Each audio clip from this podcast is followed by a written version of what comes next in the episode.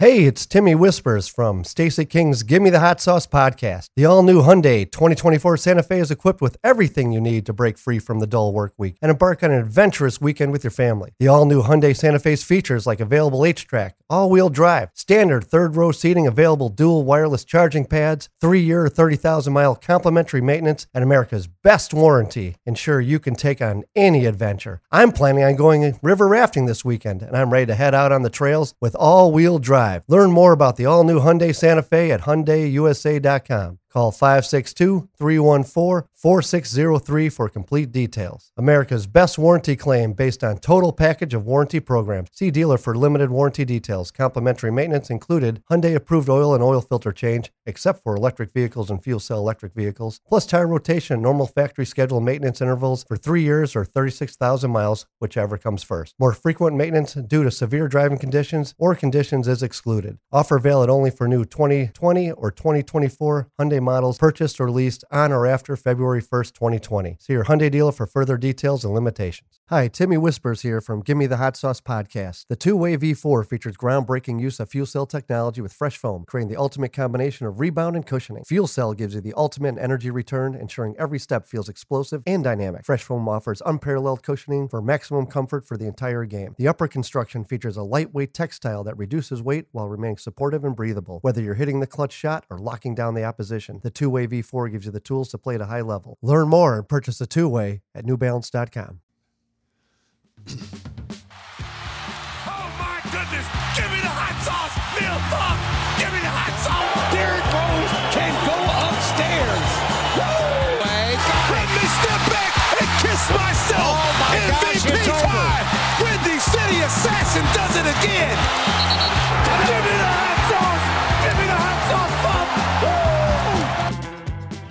Well, I tell you what, that open always gets us fired up for a brand new edition of Gimme the Hot Sauce. We are now on episode 31. You think about some great number 31s in the past. Cub fans know that it's one of the numbers that's retired for two different pitchers. You guys know it because it's on the sheet in front of you, but of course that would be Greg Maddux. yeah, Greg Maddux and Fergie Jenkins, Fergie. two two of the more modern uh, era pitchers for the Chicago Cubs. Great pitchers. Fergie Jenkins won 20 games six years in a row. That guy was awesome. He's, you know, he's still around with the team, one of their ambassadors. Really a good guy, and and we always wish Fergie well. Uh, Mike Piazza, the Hall of Fame catcher. From the world of basketball, Reggie Miller was a thorn in the Bulls side for many years. He hit some big shots along the way. And then from football, we've got uh, Donnie Shell, Jamal Lewis. So those are some number 31s. But we also want to give a shout out to a very special cause in Major League Baseball. Today, it's Lou Gehrig Day. They're honoring the baseball icon and trying to raise awareness for ALS, which has been such a debilitating disease. There's no known cure, and it's affected so many families. And we just wish them well in their, their efforts to try to find a cure for that horrible disease. We're going to have some fun here today. We're going to talk some uh, MMA a little bit later with uh, UFC former champion TJ Dillashaw. And we got, Dillashaw. we got a special guest here today. Those of you who watch us on on YouTube, I was going to say Instagram, but it's YouTube.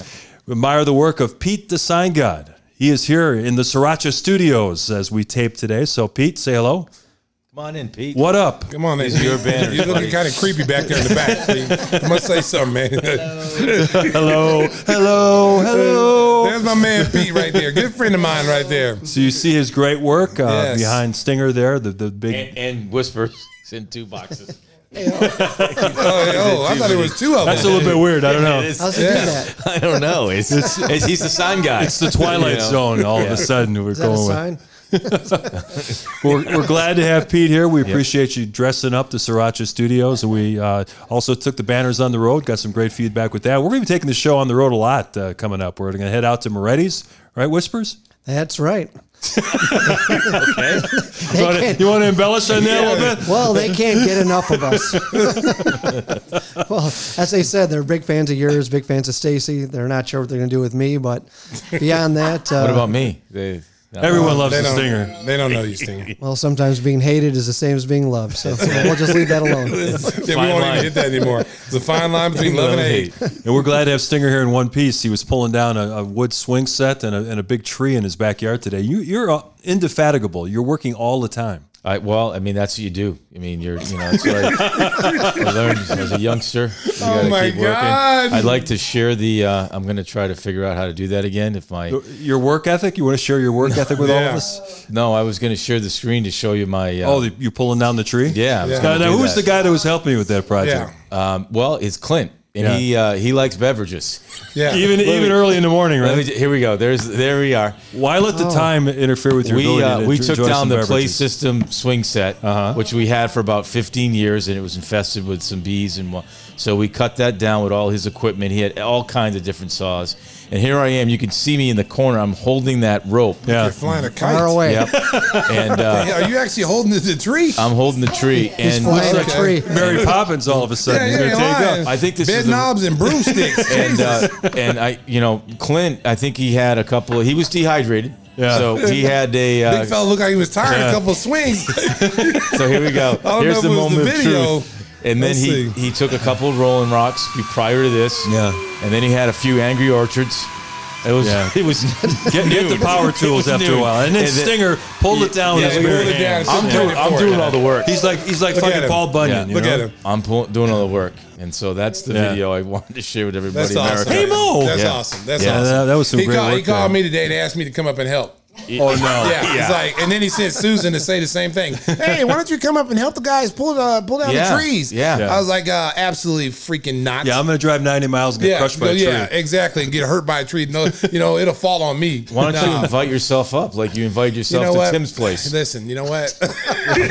wow. wow. That hurts. For your information, for your information, my boy Timmy Whispers, like he's always invited me to his house. Okay. I've known Timmy for But not that. le- No, I've, I've known Timmy for 30 years. That was the first time I've ever been to Tim's house. I was highly impressed. You've been there many times. I've just dropped never you walked off. through that I never go in. I never go in which the is door. kind of weird. It's Well, like that's why his lovely wife was there last week, and she invited you. She invited me. And that's the reason why I came because she didn't. She didn't have the. You know, she didn't have that little butt. See, every time Tim says, What? Tim says, Tim says, Tim says, just come started over. sweating. I want you to come over. there. I want you to come over, exactly. Stace. Little double entendre. I want you to come over and, and, and hang out with us, but I need you to wear Yeah. a tuxedo. Oh, here we Oh, go. I need you to yeah, wear a that's right. tuxedo, There we and go. I need That's you to serve hors d'oeuvres. You did, you did a great job on the boat. I thought it would work. You know, I just wanted to add, we also had a call that we're going to share er- later, maybe another episode. Al Vermeil Al came Vermeil. on. Yeah, and long time strength coach. Long time. And so I, I just wanted to share this video as well, if we could. Yes. It- it- yes. I want you to down show- trees him. too. Yes, I want no. you to show. I want you. To, of- I want you to see pure greatness, Speaking America. of, okay. speaking of powerlifting. And for those of you just listening on, on the audio podcast, we're sorry. No, you're not gonna be don't- yeah, it. you can't see You got to go to you, You got to go to go to YouTube. YouTube. Check it out. here it Here it is. is. Right. Look at that form. Do the oh. play-by-play, Mark. Oh, the king. Look at that power. Watch this again. Lift. Wow. the amazing thing, he's doing that with saddle shoes on. Hey, you know, you that's what? pretty Yeah, what are impressive. those shoes For- Yeah, what's going on? on those there? are weightlifting shoes. For Man. people who don't weightlift, they wouldn't know that. Yeah. Okay. People who are all on the treadmill, that's the only thing you, you wouldn't know anything about that. But that's pure power lifters. Power lifters, yeah. The Olympic style lifting, which you know Al was a big component of when we played with the Bulls. Um, those what those shoes were made of, and I Also tell you good what, for bowling. I was- Okay, okay, I'm, I'm done with this guy. this guy right here. Where's that little dog collar? I can shock him. I brought that in for him today. So, but yeah, it was it was uh, that was like like 200 and something pounds above my head. So yeah, That would be 225 if Yeah. those were 45 yeah, pound weights. yeah. Don't don't listen. I don't like to brag. I just wanted to say it was it was 200 and something. I didn't want to say, but since you brought it up, yeah, it's like 225. Yeah, we'll be catching up with Al in a future episode, and, and he's given a lot of credit for really helping make Scotty and Horace the players that they became. Because Horace, especially, really needed that work in the weight room to become an NBA elite power forward. Al Vermeil was ahead of his time. Mm-hmm. Everything that Al did back then, people are doing now. They're just taking it to another level.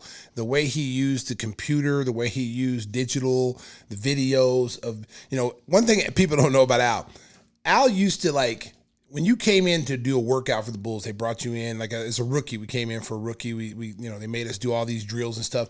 Al was always filming you. And so if you didn't come to the Bulls, they had that, they, they kept that. And so let's say you come to the Bulls in five years, they can refilm you, Right. see how much you have improved or decreased, and that would determine whether they want to sign you or not. If you Did got they make worse, you sign a waiver to make sure no, that they were no, okay they no. you? Back back then, they was no, Anything goes. Anything goes. They- I mean, that was Jerry Krause. Jerry Krause was big, big believer in Al Vermeil and, and Erik Helland. Really trusted the program, and you know, as we'll talk about tonight, you know, I mean, just Al was ahead of his time. I mean, everybody bought into it. Everybody believed. Now, Michael didn't come. Michael didn't do any of that that Olympic style lifting. He had his own guy, Tim Grover, which we all know about Tim Grover. Mm-hmm.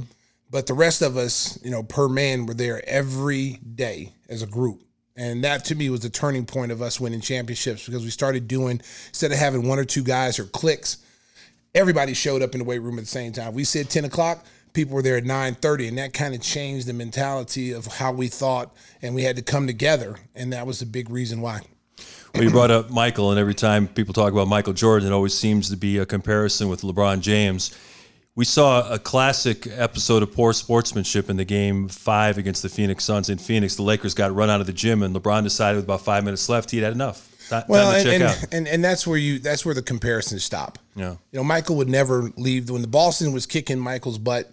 He stayed out there and he fought to the very end. He knew that there's going to be a day I'm going to get these guys back. I'm going to keep fighting. That's just who he was. Michael never walked off the court when he when he was losing a game. Never. And so when you see, it's kind of like being a, a baby you know, spoiled baby, I'm taking my ball and go home. You know, you're the face of the league. LeBron's the face of the league. You know, you you can't do that. You, you get beat, you got beat by a better team that night. Give give Phoenix some credit. Don't be like, well, we didn't play our best, that's why we got beat. No, Phoenix kicked your ass. Just go ahead and accept that and say, hey, let's get ready for game six to try to tie this series up and get it back to a game seven. Hopefully we'll get AD back. But if AD's not back, that series is over. Yeah, you watch that and you wonder, you know, we've seen this from LeBron in the past where he knew his team was outmatched, kind of packs it in. You go back to the 2010 series when they were playing the Boston Celtics, he walked off the court. That was the last time that they'd seen him going to see him in a Cavaliers uniform for quite a while. And I get the feeling if AD doesn't play in game 6, you might see over. LeBron not even not, not even give it his best effort in that knowing he can't win. Well, you you can't lose in Los Angeles. You got to force a game seven. If you're the Lakers, guys have you know the others, the the the role players, Kuzma, you know Schroeder. Schroeder turns down eighty four million dollars. You want more money. You want to show people you're a starting point guard, but you have zero points last night. You know it's not all LeBron James's fault. Now, granted, he he got off to a slow start in the first half. But there was no help whatsoever. Where was Drummond? You know, where was Morris? Where was Kuzma? Where was Schroeder? You know, where was anybody else coming off that bench? Why are they not playing um, Horton, the kid, uh, Talen Horton-Tucker, How come yeah. they're not playing him? Yeah. You know, how come you're not playing, you know, Montrezl Harrell, you know, who's the sixth man of the year, you know, before he was on the bench before AD went out. You're not playing him. You're playing, you know, Marcus Gasol. Marcus Gasol looked like, and I like Marcus Gasol. Marcus Gasol looked like he's aged 10 years in the mm-hmm. last week. Like, he can't defend pick and rolls. He's not the defensive player of the year, Marcus Gasol, that was there, you know, five, six, seven years ago. You know, so he's a liability out there defensively because Phoenix does a great job in the pick and roll with Chris Paul. Re- regardless if Chris Paul's 100%, he is a maestro with the pick and roll. He comes off, he gets you dancing, he gets you to have to defend him. And even though he's not going to score because of a bad shoulder, he creates for someone else to have an easy bucket. And then you got Booker looking like Kobe Bryant out there uh, playing like a superstar should play. And that's a difference in the game. They're young, they're hungry, they believe they can win. And you got a guy like Chris Paul who is basically giving them the confidence that they can win. You think Phoenix is going to win that series now? Yeah, I do. I, I, I and the reason why I say that, Mark, is because you know LeBron and those guys thought they could just show up and play. I can miss 25 games and I'll just come in and play at the end and we'll win. No, it doesn't work that way. You know, these teams are too good. The Western Conference is too good. And Phoenix is the number one seed, uh, you know, top seed um, for a reason. They played really good basketball the second half of the season to earn their position.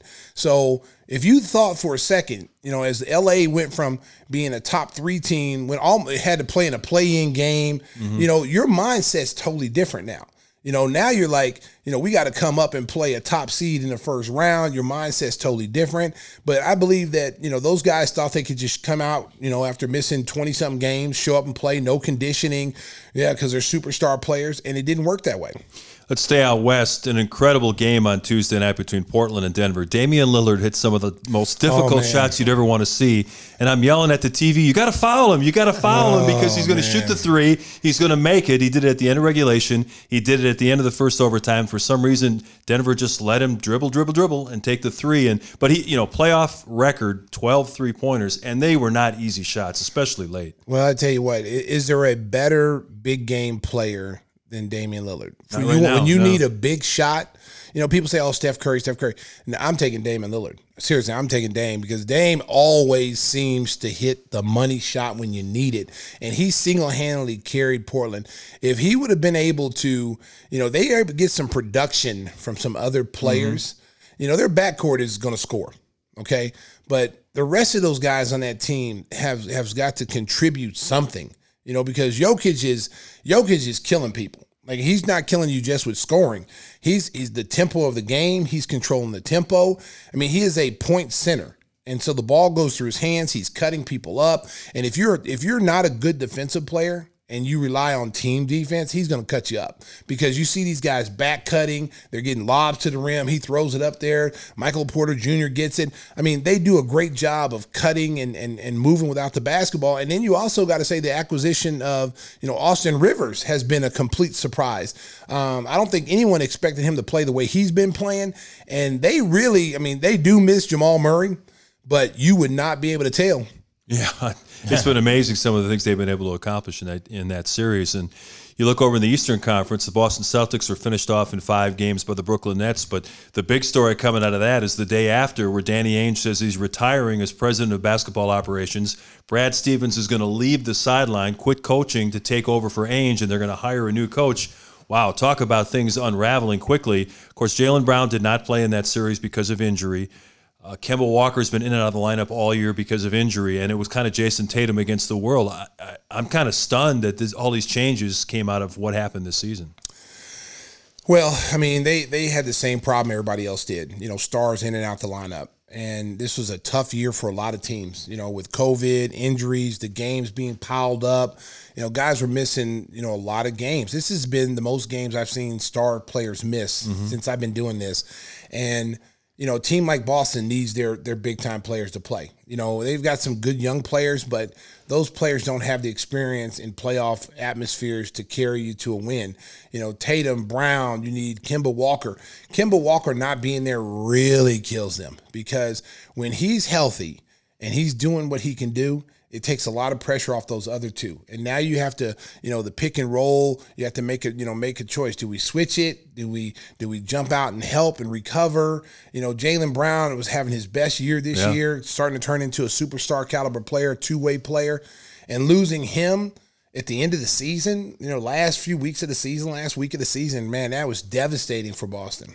Stinger, you know what I'd like to see? Uh, Brad Stevens in his first news conference as head of basketball operations. He should just gather all the Boston media and say, Larry Bird's not walking through that door. Kevin McHale's not walking through that Yeah, door. yeah. Robert Parish isn't walking through that door. I mean, they they had so many high draft picks, but they weren't able to cash those in. Now they did a great job making that trade with Philadelphia, where they got Jayson Tatum and a future number one in the deal. And Tatum's been fantastic. He he has some great. I think he's in uh, he's showing he could be an MVP. But now you look at Brooklyn, you look at Milwaukee, and Philadelphia playing really good basketball. I mean, Boston at best is you know fourth or fifth best team in the East. Now. And don't forget these Atlanta Hawks. They're on the rise. Well, no question yeah, about I think a lot of people are forgetting about the Hawks. Mm-hmm. They That's a good roster. They are probably a year too early, mm-hmm. but they they're playing with house money.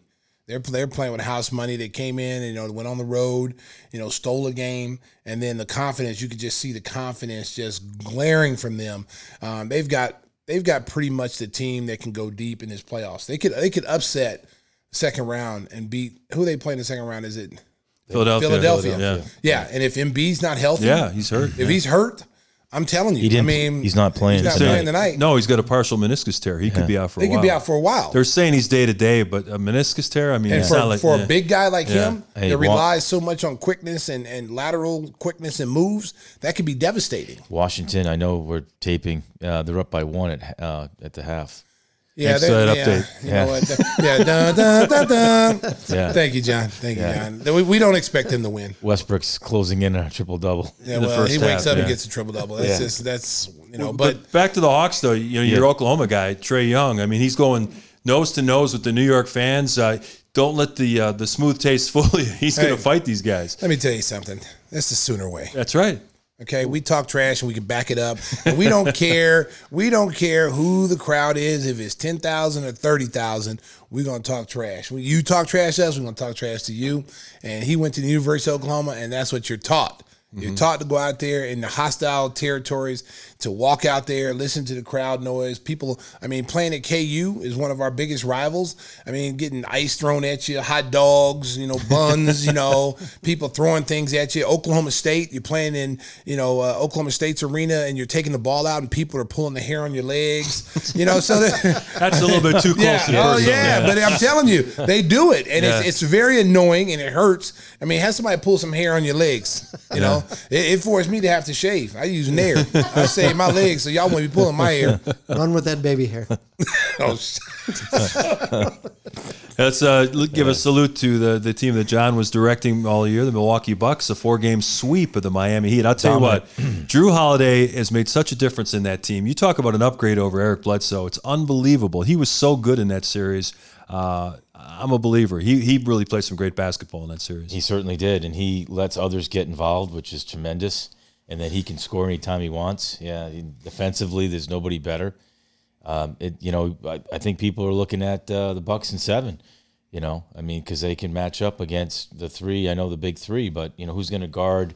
You know, Giannis and Middleton had a really exceptional series in, in Holiday. So yeah, those games Jeff could be really high scoring. Two Jeff- high scoring teams in yeah, the league. but is Jeff Green going to be able to guard those guys? Because I mean, I think Holiday can match up, and Giannis plays defense, and Middleton does too. So, you know, it's How do you see be that series? it's going to be an explosive series, and I, I think the key for Brooklyn, Brooklyn has gotten much better defensively throughout the playoffs. You know, towards the end of the season, the playoffs, they're playing defense. Um, you know, who do you who's going to guard Giannis? You know, do you put Kevin Durant on him, take the chance he gets in foul trouble? Yeah, it almost has to be Durant. You know, or do you put Blake Griffin on him, which that's a total No. mismatch, total mismatch. And you know, then you got um, you know, the big guy, um, DeAndre Jordan. DeAndre Jordan. and They'll probably go big him. more because Milwaukee plays Brooke Lopez in the middle. But what you're going to see, what you're going to see in this series is, is that they're going to force Giannis to be more of a playmaker. They're going to pack in the lane, and they're going to say when he has the ball, basically packing in, make him if he tries to drive, take charges. You know, make him have to make decisions with the ball. That's been the recipe for beating Giannis for the last five years. Now, now if he lets, if he allows Jrue Holiday to run the show and play off of Jrue, you can't. you- You're not going to be able to stop him then. You know, because now you can't load up defensively to say, okay, he's got the ball at the top of the circle. Let's box him in. Now, if you have the ball into, you know, you've got the ball with Jrue Holiday. Jrue Holiday is now is able to use his size against a Kyrie Irving because he's a big guard. He plays big and he can see over the de- defense. He can read things, and then you're seeing guys with, you know, Bryn Forbes Yeah, he's knocking great. shots down. Like, man, I mean, catch and shoot. I mean, coming off down screens, and so now you gotta you gotta hold those guys accountable. Who's going to guard those guys? You know, you got Joe Harris. Joe Harris struggled defensively in this last series Mm-hmm. against Boston. I mean, as much as he can score, Yeah. he struggled. I mean, Boston was like going at him. So of that of that defense that they have, boy, I tell you what. Now Bruce Bruce Brown is solid for for Brooklyn. You know, you might see him guard Giannis. You might see him guard Jrue Holiday. You might see because he's their best on ball Yeah, but they, defensive they player. put Joe Harris on Khris Middleton. He's gonna have some problems. Oh yeah. Yeah. it's it's free cheese, free cheese, mouse in the house, and Yep. that's the guy that really got to play well. Middleton's got to play well. you you know you, you have to be that second guy. You have to be that guy. You've got to get off to great starts. You've got to play at a high level, and if he plays at a high level, that takes pressure off of Giannis. That he didn't have to do everything. Other big story that happened on Wednesday, more of the college variety. Mike Krzyzewski reportedly is going to uh, step down as head coach at Duke after an unbelievable run after this coming season. And reports out tonight indicate that Jon Scheyer, the pride of Glenbrook North, is one of his top assistants, is going to take over as the head coach. And what a great opportunity for a young guy like Jon Scheyer. He never had a chance to play. He did play professional overseas a little bit, but he got a serious eye injury, and that kind of ended his playing career. But for him to take a opportunity, he's got to be what about 30 years old to have the head coach at Duke. That's pretty pretty amazing. Well, stuff. you think about all the longtime assistants that were all waiting Mm-hmm. for Coach K to retire. Chris Yeah. Collins, uh, Wojciechowski, Woj- yeah. uh, Johnny Dawkins. I mean, Yeah. there was a lot of guys that were just waiting, and it didn't happen, and it wasn't going to happen for when they're in their time. There was like another 10, 15 years.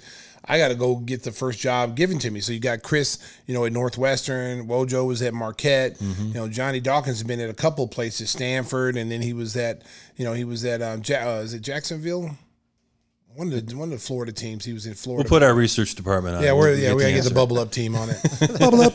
So so um, you know those guys. Think about those guys now. Like man, It was Central Florida, I believe. They went- Yeah, Central. Florida. Yeah, yeah, his kids played man, Scheyer's 33. by the way. yeah. yeah. Those guys are probably like, man, if I had just held on. Hung on. Yeah. Yeah, but how are you going to know? Yeah. I mean, Coach K seemed like he was going to coach forever. Yeah, Yeah. and I, th- I think what he realized is is that you see your your peers, you know, Roy Williams and all these guys stepping down, Yeah.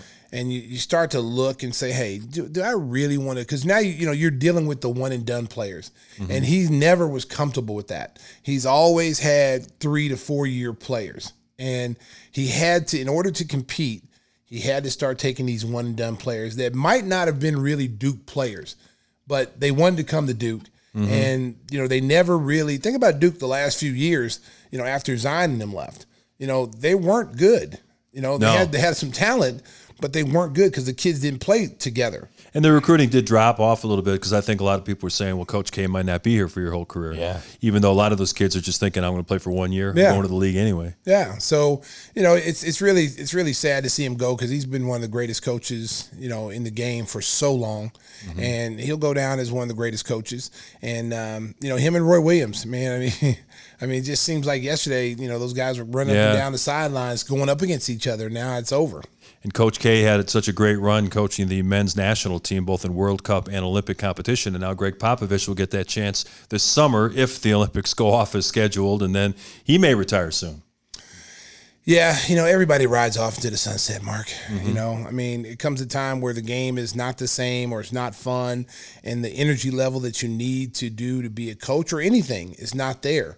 And, you know, when that happens, you know, you start looking at the you start looking at yourself a little bit more. Maybe I need to do something else. Maybe I, you know, maybe the the kids are not listening anymore like they used to. My voice is not as strong as it used to be to these kids, and you know, maybe they need a new voice, somebody younger, somebody that can relate to them a little bit better.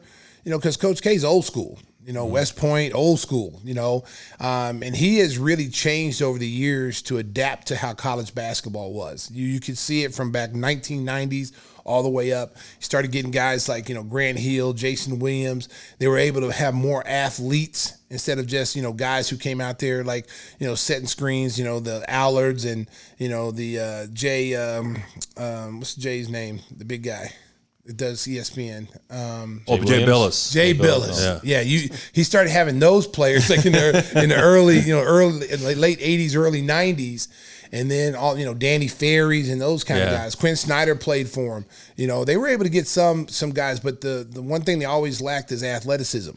You know, they always had one guy on their team that was an athlete, you know, whether it be David Bricky or, you know, it'd be David Henderson, you know, Johnny Dawkins was a was, But and then they Tommy got Grant Hill and Laettner then, and yeah, Hurley. Grant Hill and them took it to another level, and then he was able to start getting guys. You know, Zion Williamson. You know, and, and that group. You know, R.J. Barrett, um, Bagley. You know, Wendell Carter Jr. I mean, he had some really good Mm-hmm. Corey players. Maggette, Yeah, Corey 90s. Maggette. Think about if if Bagley and all those guys would have stayed and then teamed up with. You know, R.J. Barrett and and uh, Zion Yeah. Williamson. They might have. They would. They could have won two or three championships in a row. Yeah, and college basketball's changing so much now with the transfer portal. We talked about that on a recent episode. That's that's going to change the game. The portal. We're not going to go in the portal though for our next guest. We're going to switch to the UFC. TJ Dillashaw getting ready for a big bout coming up in July. He is our special guest on Give Me the Hot Sauce. Stay tuned. We're talking UFC on episode 31 of Give Me the Hot Sauce.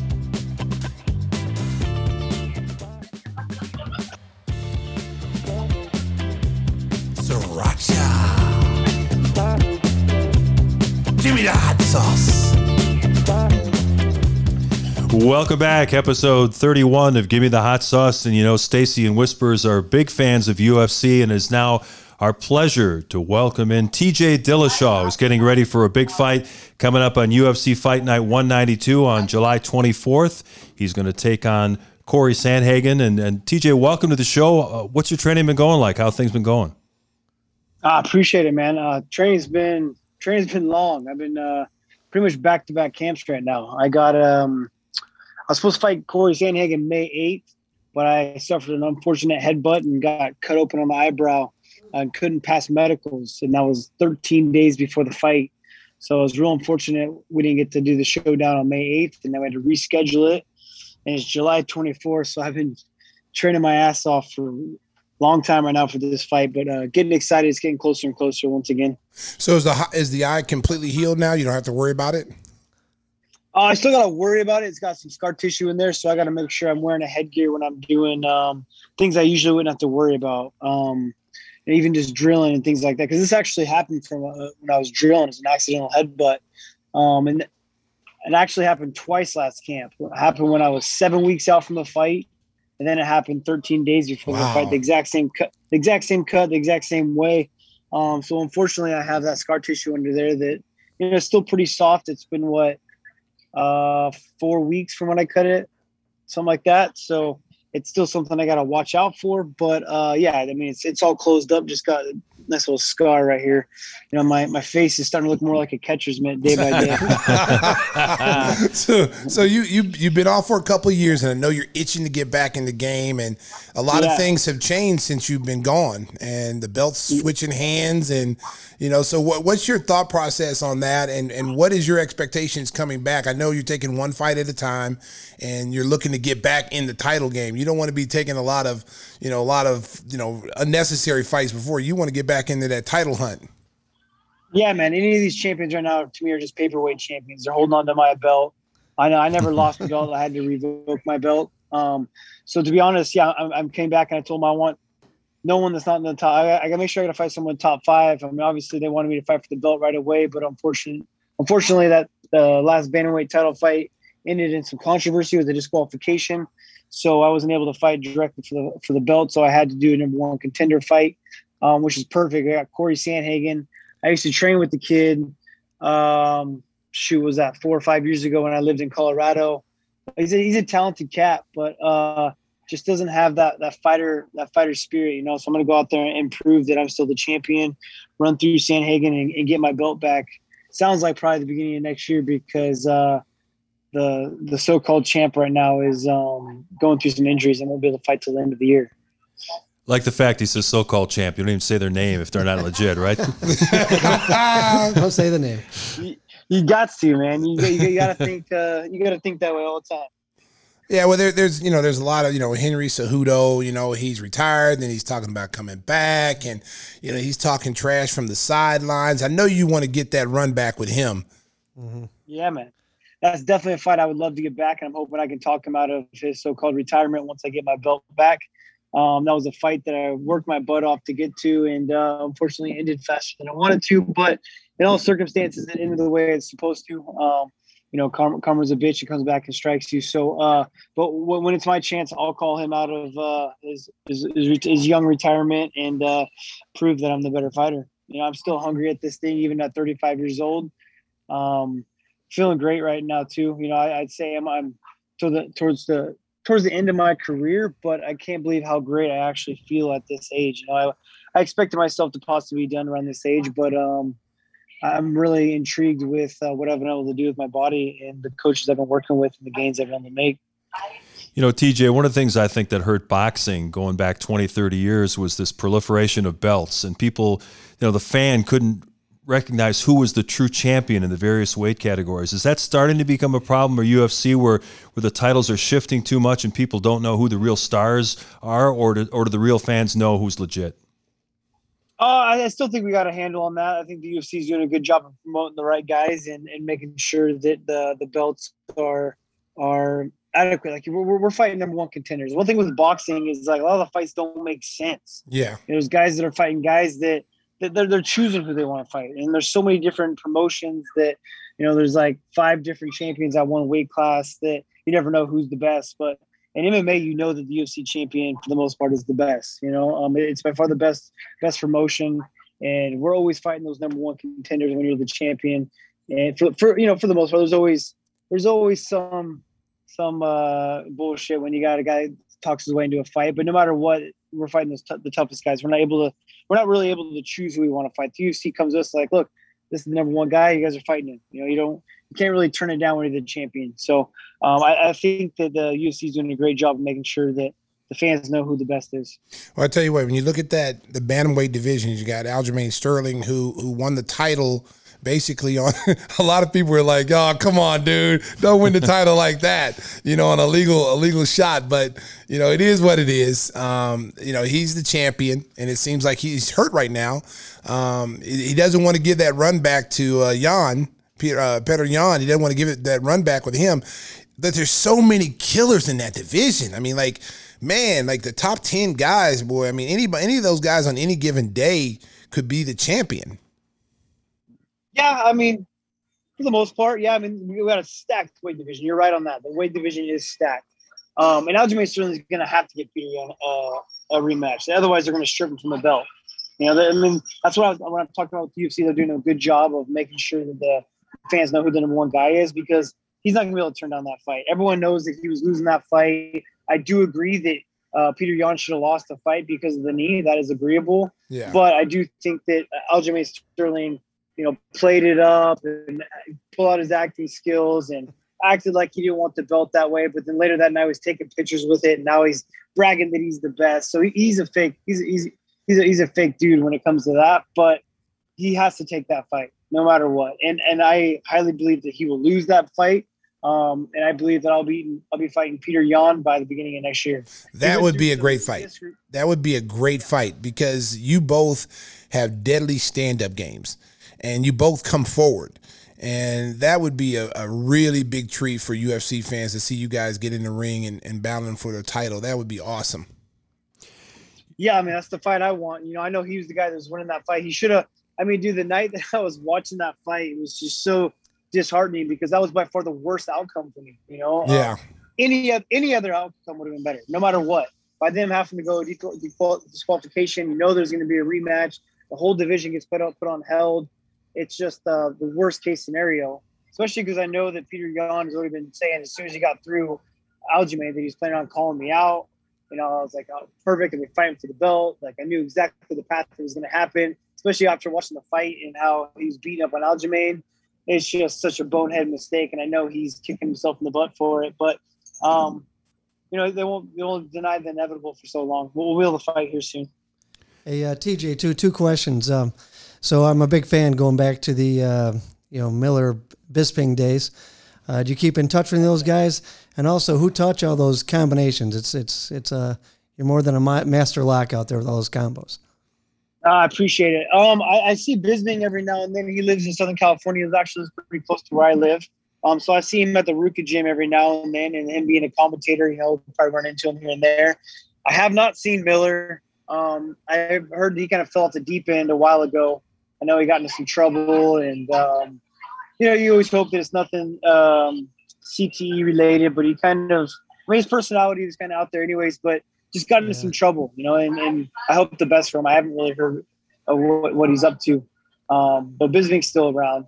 And then teaching me combos wise, I mean, I, I, was a good fighter when I was an ultimate fighter, but I was mainly a wrestler. You know, I was training at Team Alpha Male with a bunch of uh, what I would call my big brothers at the time, and just we would fight every day. We didn't really have a coach. You know, I didn't really have a coach teaching me the ins and outs. It was just kind of being tough and being a wrestler. Yeah, it's a bit Until unorthodox. Met, so it's it's it's it's like I mean, I watch those combos, and from my former training to see some of those combos, when you throw a kick, sometimes it comes out of nowhere. It's uh, it's awesome to watch. It's so much fun. Thank you, man. I appreciate it. And I owe that to Duane Ludwig. So that's what I was getting to is the fact that I was training at Alpha Male, and until I really got a real coach like uh, Duane Ludwig, he uh, came into Team Alpha Male, turned all his wrestlers into strikers. He actually moved back to Colorado. I followed him out there. Um, and he's the guy that's kind of turned my stand up into being being as dynamic as it is, being able to fight from southpaw, fight from orthodox, have all that different kind of movement. And, and the most dangerous thing is being able to throw strikes at all times. No matter what position I'm in, I can I can strike to where a lot of boxers, a lot of other fighters, they have to be in their in their stance. They have to be in that orthodox stance. They have to cut certain angles to, to stay in their stance to where um, the angles that I cut are a lot faster because I'm able to fight either direction, you know, and, and I feel like I was the first to, to, to, start doing it. You really start seeing it when I started fighting Mike Easton. And I beat Barao for the first time.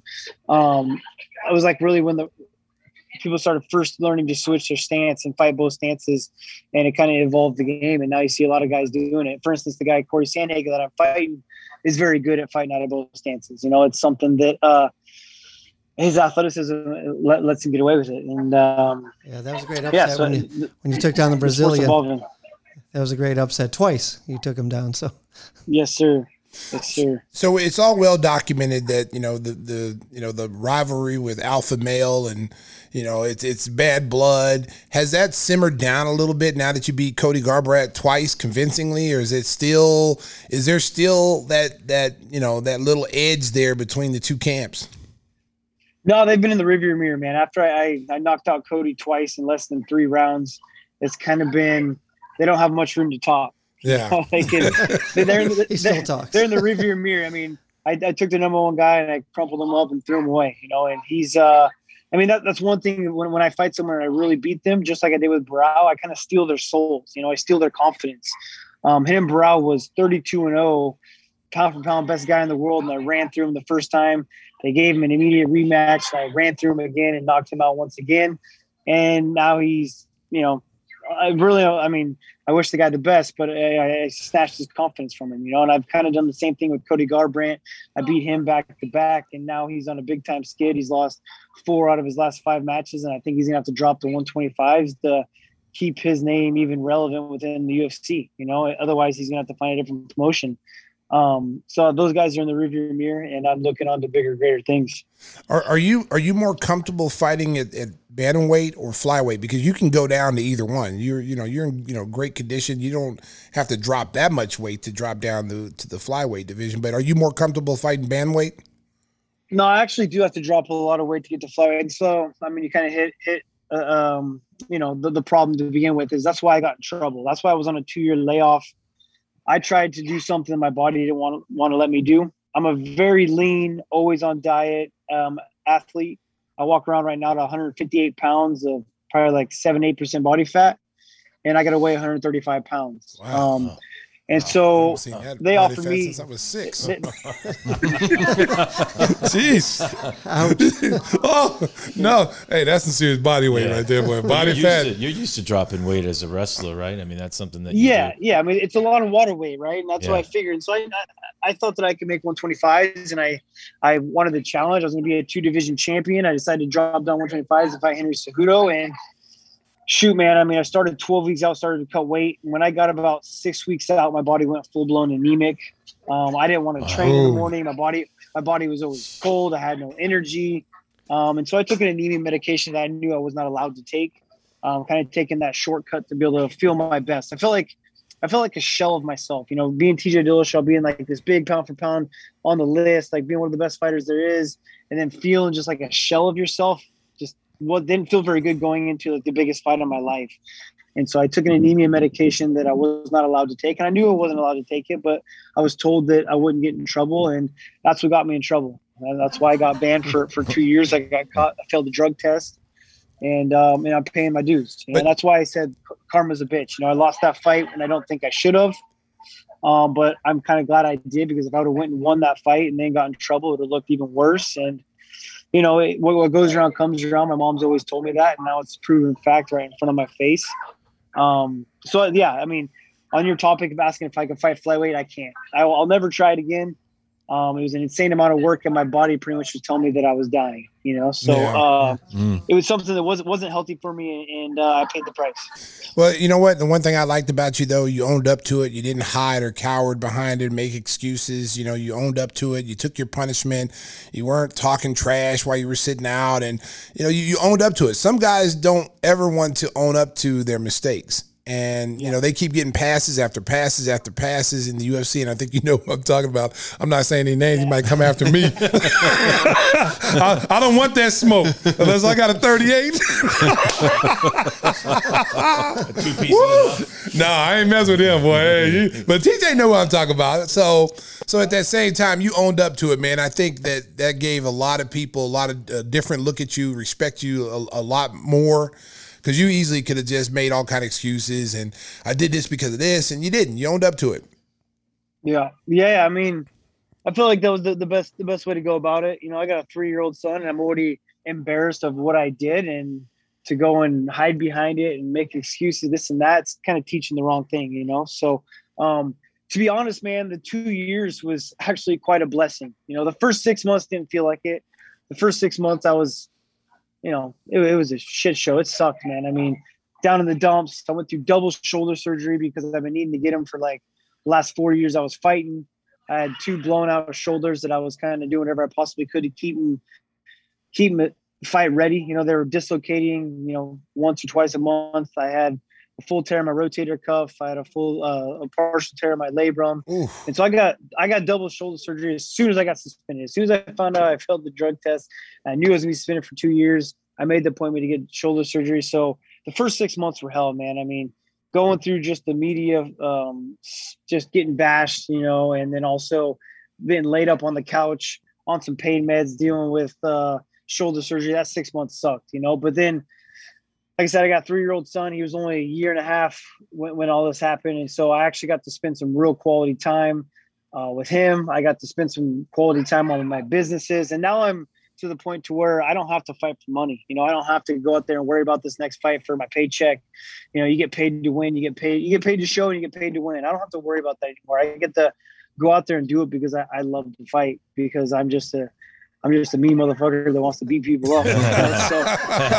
so, uh, it, it's it's a good feeling to not have to, you know. I mean, it'll always be still a job, right? But it's not it's not my only form of income, so it's a pretty good stress reliever on that. So the two years was a blessing. I would never choose to do it again, um, but I used the, the time wisely. Um, I'm coming back great and uh, coming back on the right mindset. You know, so there's always going to be the naysayers. There's always gonna be people talking shit. There's always gonna be, you know, things that I've done, but it, it's something that's that's the whole point of of not making those mistakes, you know. And I got to pay for it. So, man up, and being the, the the the bigger man, and being strong, being being mentally strong is one of my biggest attributes, I believe. And so, this thing I'm able to uh, put behind me. I tell you what, the one thing I, I really appreciate about all fighters, and that's why I'm a big fan of you guys. You guys risk your life to fight. You know, any anytime you step in a ring could be the last time you step in a ring. And you guys go in there, you have like, you know, some of these fighters have no insurance, there's no unions, there's no nothing to protect you, you know, after fighting. Like the other sports, basketball, football, you know, we all have insurance and we have things to look after us when we are done playing the sports. And I don't think people understand how difficult it is and how hungry you guys actually are when you first started this because you know, you know, you're you're you're trying to earn a living you know, and then you're also trying to not get hurt to the point where, you know, you won't be able to do this again. So there's a fine line as a UFC fighter. And I, and I think people just, you know, they come out and they see you guys fight and, and they don't understand what you guys have to do with, you know, do outside of this sport. Uh, you don't have anybody watching your back. You know, you got to get out there and win. And you're very fortunate because you won championships. You put yourself on big money fights. And there's a lot of young kids coming up that they may not ever get to that level. They may not ever make any money. And it's really sad. yeah, it, it, definitely is. It, it, will change. You know, it, it, definitely will. It has to, just like every other sport. Every other sport goes through these growing pains, and um, it, will eventually happen. I don't know if it'll happen within my career, but it will happen. It's so mainstream now. It's such a. I mean, look, I'm on a podcast talking to you guys about about this great sport, um, and you guys are huge in the basketball. You know, so it's like the, the, the amount of celebrities and other athletes and other professional athletes are now such big fans of the UFC and as the UFC now going public, eventually it'll happen. You know, um, it's just it's just a matter of time. You know, for those watching on YouTube, and really, you should always check out "Give Me the Hot Sauce" and watch all the fun on YouTube. I looking at that uh, window over your right shoulder, and I keep waiting for some guy to go flying through the window, like in an old western. like an old western. Maybe that's part of your training. Throw the bad guy in the black hat through the window. You know.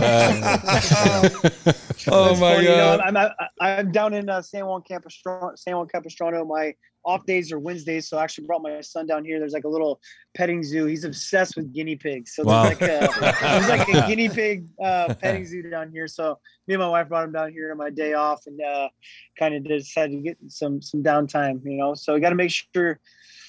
You know, even though I'm training my butt off, I train so hard on Tuesday that I make sure I take Wednesdays off. You know, I pick it back up. I train so hard on Saturdays that I take my Sundays off. And you gotta it, once you once you become very smart in this game. I mean, I've been doing this for 12 years now. Uh, when I first started, I did not do this. When I wrestled, I did not do this. I put my body through the ringer. I, you know, put my cortisol to the roof, the stress levels to the roof. I wasn't recovering the right way, and I wasn't able to perform to the to my best ability. And now that I've gotten so smart and got with the right coaches and and I've turned this in. I mean, the sport has now grown so much that you have to be on top of your game, nutrition wise, strength conditioning wise, technique wise. That you know, I learned to to taper my training. So my Wednesdays are my day off. So I'm down enjoying some time with family. Hey TJ, we have some fun on this show. We go off the wall, and I know you wrestled in high school and in college at Cal State Fullerton. And just, uh, can you humor me and just tell me what your favorite wrestling movie of all time is? Oh man, there's not very there's not very many wrestling movies. Wrestling's not like that, that big of a, a, popular sport, you know. Um, but uh, Vision Quest. Man, yeah, I mean, it, it, it's it, it's got to be Vision Quest. I mean, it's only one that like You, TJ, you you remind me of shoot. Yeah. yeah, you You look like shoot. shoot in you. Yeah, you got a little shoot in you. You're like you know, I got- I got- badass. Nobody want to mess with him. Oh man, yeah, that's a good comparison. you Shoot, look you like gonna shoot. make it? Shoot was a bad For dude. sure, man. Hell yeah, man. I mean, that, growing up watching that, and the guys cutting weight and being like, just such a tough sport. I mean, it, they somewhat kind of get it within that movie, right? But wrestling's not like there's no glamour in wrestling, right? Wrestling's like Yeah. a hard nosed, like no one wants to do wrestling. Like you got to be tough as shit. That's why all the most of the best fighters in the world come from the wrestling background, as long as they can pick up striking and all the other aspects in MMA because of the mentality this, that wrestling brings to you. Like it's still today, even all the stuff that I train, wrestling is by far the toughest sport. Um, I got my strength conditioning coach Sam Calavitta that's got the who's who of the wrestlers that are on the Olympic level, and they're all showing up here actually tomorrow and Friday to come do some testing and do some strength conditioning and do their VO2 max. And I'm nervous just to be around those guys because I know how hard I'm gonna have to push just to keep up with them. And I'm the best in shape athlete there is in MMA. but I'm telling you, I'm telling you right now, wrestling is just a hard nosed, toughest sport in the world. Yeah, it's it's unbelievable. So so now you Yeah. look at you look at the next fight coming up, the next big fight with Conor and Dustin Poirier. Who do you got in that fight in the third in the trilogy? Who do you got? Man, um, you know, I think Conor can come out and really change up his style a little bit. You know, he's got that wide stance, and Poirier did a very good job of taking out that front leg because that's a, you know, that's a that's a disadvantage you have with such a wide stance. But the advantage of having that wide stance is that you can you can move a lot more and you can put some power in your hands, right? But there- every, for every advantage, you also have a disadvantage. So I think Conor will be smart enough to switch up a little bit. And you saw how much um, Conor had uh, success in his hands early on before he kind of gassed out and got his leg kicked up too much. So I think think it'll be a different fight.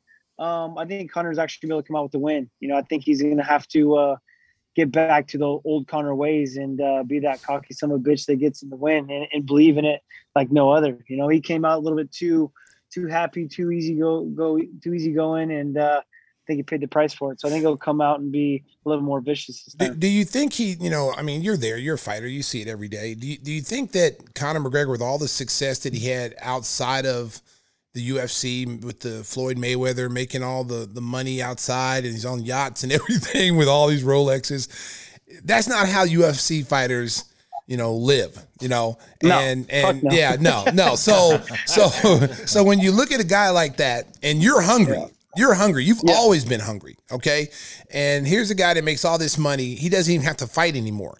Do you think Yeah. that he loses that hunger and he comes in and he's just like, I'm just doing it because, you know, I'm going to get this money at the gate. I'm going to be a big draw, blah, blah, blah. But he, he's not really into the fight because it didn't seem like he was too nice and, he wasn't the Conor that you know the the jerk Conor that we always are so used to seeing. Just put gravel in his. Yeah, I mean, sheets. exactly. I mean, I think it's inevitable to lose a little bit of hunger when you're that well off. You know what I mean? I mean, it's it's. I mean, the fight life sucks, bro. Fight camp is horrible. Like the work you got, the work you got to put into it. I mean, it's horrible, but I love, I love, I love how hard it is. Right? I love that it's how hard I have to work every single day. I love that I know that I'm going to push harder than the next guy. But I guarantee you, you lose that hunger. But that's why I believe that hunger is going to come back, not for financial reasons. He don't have to fight for finances ever again. I mean, his proper whiskey is going to set him up forever. You know, like that Good. Floyd Mayweather. Mm. He's been smart with his money. He's done very good things. And um, you can hate the hate on the guy early, but for everything he's done for the sport and done for himself, like more power to him. But he lost that hunger because of the finances. But now I think he's going to get that hunger back because of being embarrassed. Yeah, You know, like you're, you're Conor McGregor and, and, and you're going out and, and getting pieced up like that, not having the record that he's had early on his career. I think he's going to give him the motivation to get back in there maybe be a little more hungry. We'll see. I mean, there's only one way to find out, and that's on fight night. But that's just my prediction. My prediction is he'll be hungry because he doesn't want to get embarrassed. He doesn't want to go out and lose to Poirier again. Not saying that it's embarrassing to lose to Poirier, but I, I just know deep down inside of him, he holds himself to a very high standard, right? He, he's, mean, he, he was the most confident guy I've ever been around before he should even have been confident. You know, like when, I was, when I was a champion and Conor McGregor made it into the UFC and he's walking around like he's hot shit. I'm like, "You fuck, like, who are you to be talking like the way you're talking? You know, but I really believe the way that he believed in himself is what got him to where he's at. Like you Yeah. have to have, you have to have that belief. And if he wouldn't have had that belief, he would have lost. And all the shit talking he would have done, he would have been a, a would have been a joke. He would have been an absolute joke, and it would have been easy to get rid of that guy and go move on to the next. But because he was able to talk all that crap and back it up and have the confidence, he became a superstar. I mean, he fought Floyd Mayweather within three years of being in the UFC and making 150 million dollars. That's unheard of. yeah, you know? yeah, yeah. crazy. Well, And now That's you see it. Now you see everybody else trying to get into the boxing game. You got Tyron Woodley Yeah. going to fight Jake Paul now. I'm gonna tell you right now. I, am gonna tell you, and, I- and, and, and T Dub, I love T Dub, but if you Yeah. take a L to this dude. I'm going. I mean, Ben Askren. He looked like somebody's dad out there. He looked like somebody's dad was out there fighting. He got knocked. I mean, he got starched. And I'm Yeah. like, come on. Yeah. I knew he was going to lose because he doesn't. He doesn't even hit hard in the UFC. No. See, like guys like No. yourself, you know, you would have a chance because you're good with your hands. Woodley has great hands and great speed, Mm-hmm. which I believe will be a problem. I was arguing with my son today. My son's like, "Oh, he's gonna get knocked out like all the other UFC fighters." I'm like, "Dude," I, I go, "I go, dude. He might have bit off more than he can chew with Woodley." You know, forget Yeah, forget yeah. what forget what Woodley was doing the last few fights in the in the UFC. You know, and and Yeah. forget that. But when it comes to to them hands, he got power in them hands, and he's fast. He's he's got power. I just hope the old Woodley comes out and he lets him go. You know what I mean? Like back when, same exact thing. Back when Woodley was hungry, man. Like we're talking about this hunger, and Woodley got into rapping and Oh, being in movies. Yeah, this and yeah. that. and wanted to be TMZ, this TMZ every day. Yeah. It's like, bro, you you can't forget what got you there. You know, you Yeah. can't forget that hunger, that passion, that like no one's gonna fucking beat me mentality because you will get beat. You know, he in his last few fights, we, we, he's an athlete, and he you look at him, and he looks like his muscles are gonna rip out of his skin, but he wasn't using. it. You know, he wasn't like he needs to be a killer again. He needs to go out there and like, and I think, I mean, at least I hope so. I mean, I know it would for me. Like going out there and fighting Jake Paul, a YouTuber on on and millions and millions and millions of people are gonna watch. Like, you better be fucking hungry. Bro. Like, Yeah. you don't want to be in that. You know? Yeah, Like, you, you better be hungry. because you know what? Because when you see a UFC fighter now, Ben Askren shouldn't have been in there. That was a that was a No. handpicked fight. He should he shouldn't have been in smart. there. Okay, yeah. So, but but a guy like Woodley, who's well respected in the UFC community by fighters and by fans, now if he walks in there and gets starched. That, that like that, I know UFC fighters got to be like, man, this is some this is some bullshit right here. Somebody got to fight this dude. I'm tired of him whooping all of us. They they're whooping all the bums. I need to get in there with this dude. I know, man. I know it's crazy, but I mean, they're the only ones bringing attention to boxing right now. You know, Yeah. it's a crazy thing. Yes. It's a crazy thing that these YouTubers are the only thing that's keeping boxing alive. You know, Yeah. because I mean, you think about fighting, you're watching the UFC. You know, but I mean, they're they're doing the, the the boxing a service, I guess. You know, but it's also making it a sideshow. It's also turning it into like this ridiculous thing. But I will say that I was uh, at least somewhat impressed with how much better Jake Paul has gotten compared to what you've seen in the past. You know, so he's, Yeah. he's at least working hard and he's hungry, right? Like he doesn't need it for the money. He's doing it just for the for the, the passion of wanting to do it. He's young and he's hungry. So Woodley just got just has come out hungry and he'll he'll put him away. Like he knows he's been competing his whole life. So come out hungry, come out guns a blazing, and uh, he'll get it done. Well, we know TJ Dillashaw has the hunger. We wish you the best of luck next month against Cory Sandhagen and hopefully get that championship belt back by the end of the year. Thank you so much for taking time to join us and Oh, give me the hot sauce. Hey, we and if you it. ever come back to the Bulls game, make sure you come Yeah, say yeah. what's up. You know, we, we took a picture at half court. I got him down on the Yeah. floor, and uh, you know, I was I was like ten feet taller than TJ, but he still. Can, TJ, I ain't, gonna, I ain't gonna be embarrassed to say, TJ, you you done took me down, baby. You got me in a rear naked choke. You done got me down. You done broke me down to a fraction, baby. I'll be wearing your exit shirt in a couple of weeks. No, heck yeah, man. I, well, I appreciate you guys. I appreciate the love. I appreciate you having me on. I'll definitely be up back out in Chicago. My manager lives out that way, so I always come out and visit him. And he, he we're both uh, big time Bulls fans. You know, I mean, how could you not be a, a Bulls fan growing up the age I am, and, and having Michael Jordan, obviously, and, and just the team that they have, and and that the whole documentary that came out just makes you even more intrigued on the Bulls, right? Yeah. Um, so I'll be back out there watching another game, and uh, it's just so awesome to, to see the support we get now for the MMA from all these other professional athletes and, and other sports. So I, again, I greatly appreciate it. So check it out. UFC Fight Night 192 coming up on July 24th. TJ Dillashaw, our special guest. Good luck in that bout, and we look forward to visiting with you again Get in that future. belt back, baby. Yeah. We're going off the wall Three, next. three-time bantamweight champion, baby. Get it back, TJ. That's right. That's what I will do. All right, guys. I'm going. Thanks, brother.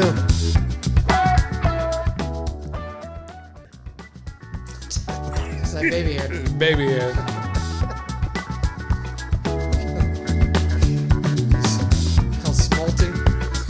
Great to visit with TJ Dillashaw, great guest here on Give Me the Hot Sauce. And he mentioned Conor McGregor. Do you guys catch the Twitter beef between our guy Al Foreman and, and Conor McGregor? And, and saw I it. thought I thought it maybe was a setup for an Al bit. And he and he did do a funny bit where he was impersonating all these guys talking about going up against Conor. But Conor, I guess, was legitimately pissed at, at the at the impersonation. That's what it seemed like. That's Yeah. what it, he wanted to fight him for Yeah. real. and, and Al is just taunting him, you know, with all the voices and coming back at him. I thought that was hilarious. Oh man, I mean, listen, hey, when you know you're good when the people that you're imitating threaten you. yeah, and and then uh, you know it went the next step the next day where that McGregor posted video of him working out and, and Al just goes, uh oh, oh, That's just the way the Irish are. Al must be feeling better, huh? Now that he's doing that kind of stuff. yeah. He said he had another uh, jolt with the pacemaker, so he's do he's doing well. Awesome. definitely Yeah, got to yeah. get him back on here. You got to you got to check out our episode with Al Foreman, the impressionist, oh. impressionist Al on Twitter. He's just fantastic, and and the fact that he got under the skin of Conor McGregor just just made me laugh. That shows I how thought they knew each other, like they yeah. were cool. At first, I thought it was, but then it yeah, turned out I, it was I real. started, I started reading the, Yeah. the, the back and forth, and I was like, of like he's really mad. I, I told Al, I said that could be a pay per view, but you'd have to do all the guys' voices while you're fighting them, you know, and then get under his skin a little bit. Hey, get you some money. Speaking of fighting, we, we were thinking about you know off the wall and different topics, and uh, and Stacy was telling us a story that he's going to retell for us here on Give Me the Hot Sauce. The time that uh, your older brother decided he's going to take the old man on, huh? Yeah, you know, we, we you know, we me and Whispers were talking about, you know, when when we come of age as Yeah. as a teenager, when we think that we know everything and we Mm-hmm. think we're super strong and you know, then we start kind of looking at our dad a little bit different, you know, like, yeah, you, you can't tell me what to do anymore. You know, Right, you're like right. 14, 15 years old. And so, you know, my older brother um, was married. You know, he was a bodybuilder. He was an MP uh, in the army. Uh, won many bodybuilding contests. Six, six, six five. You know, two thirty. Just, just ripped. Yo, was my idol. You know, Yeah. and um, so my dad, my dad always tend to, you know, rub people the wrong way because he he was very opinionated, and you know, he was a psychology major, so he always wanted to let you know what he's thinking. So he went over and got in my my brother, my brother and his wife were having some marital problems, and that's kind of a no no for people to jump in someone else's marital. stay but, out of my- that, but my yeah. dad didn't care.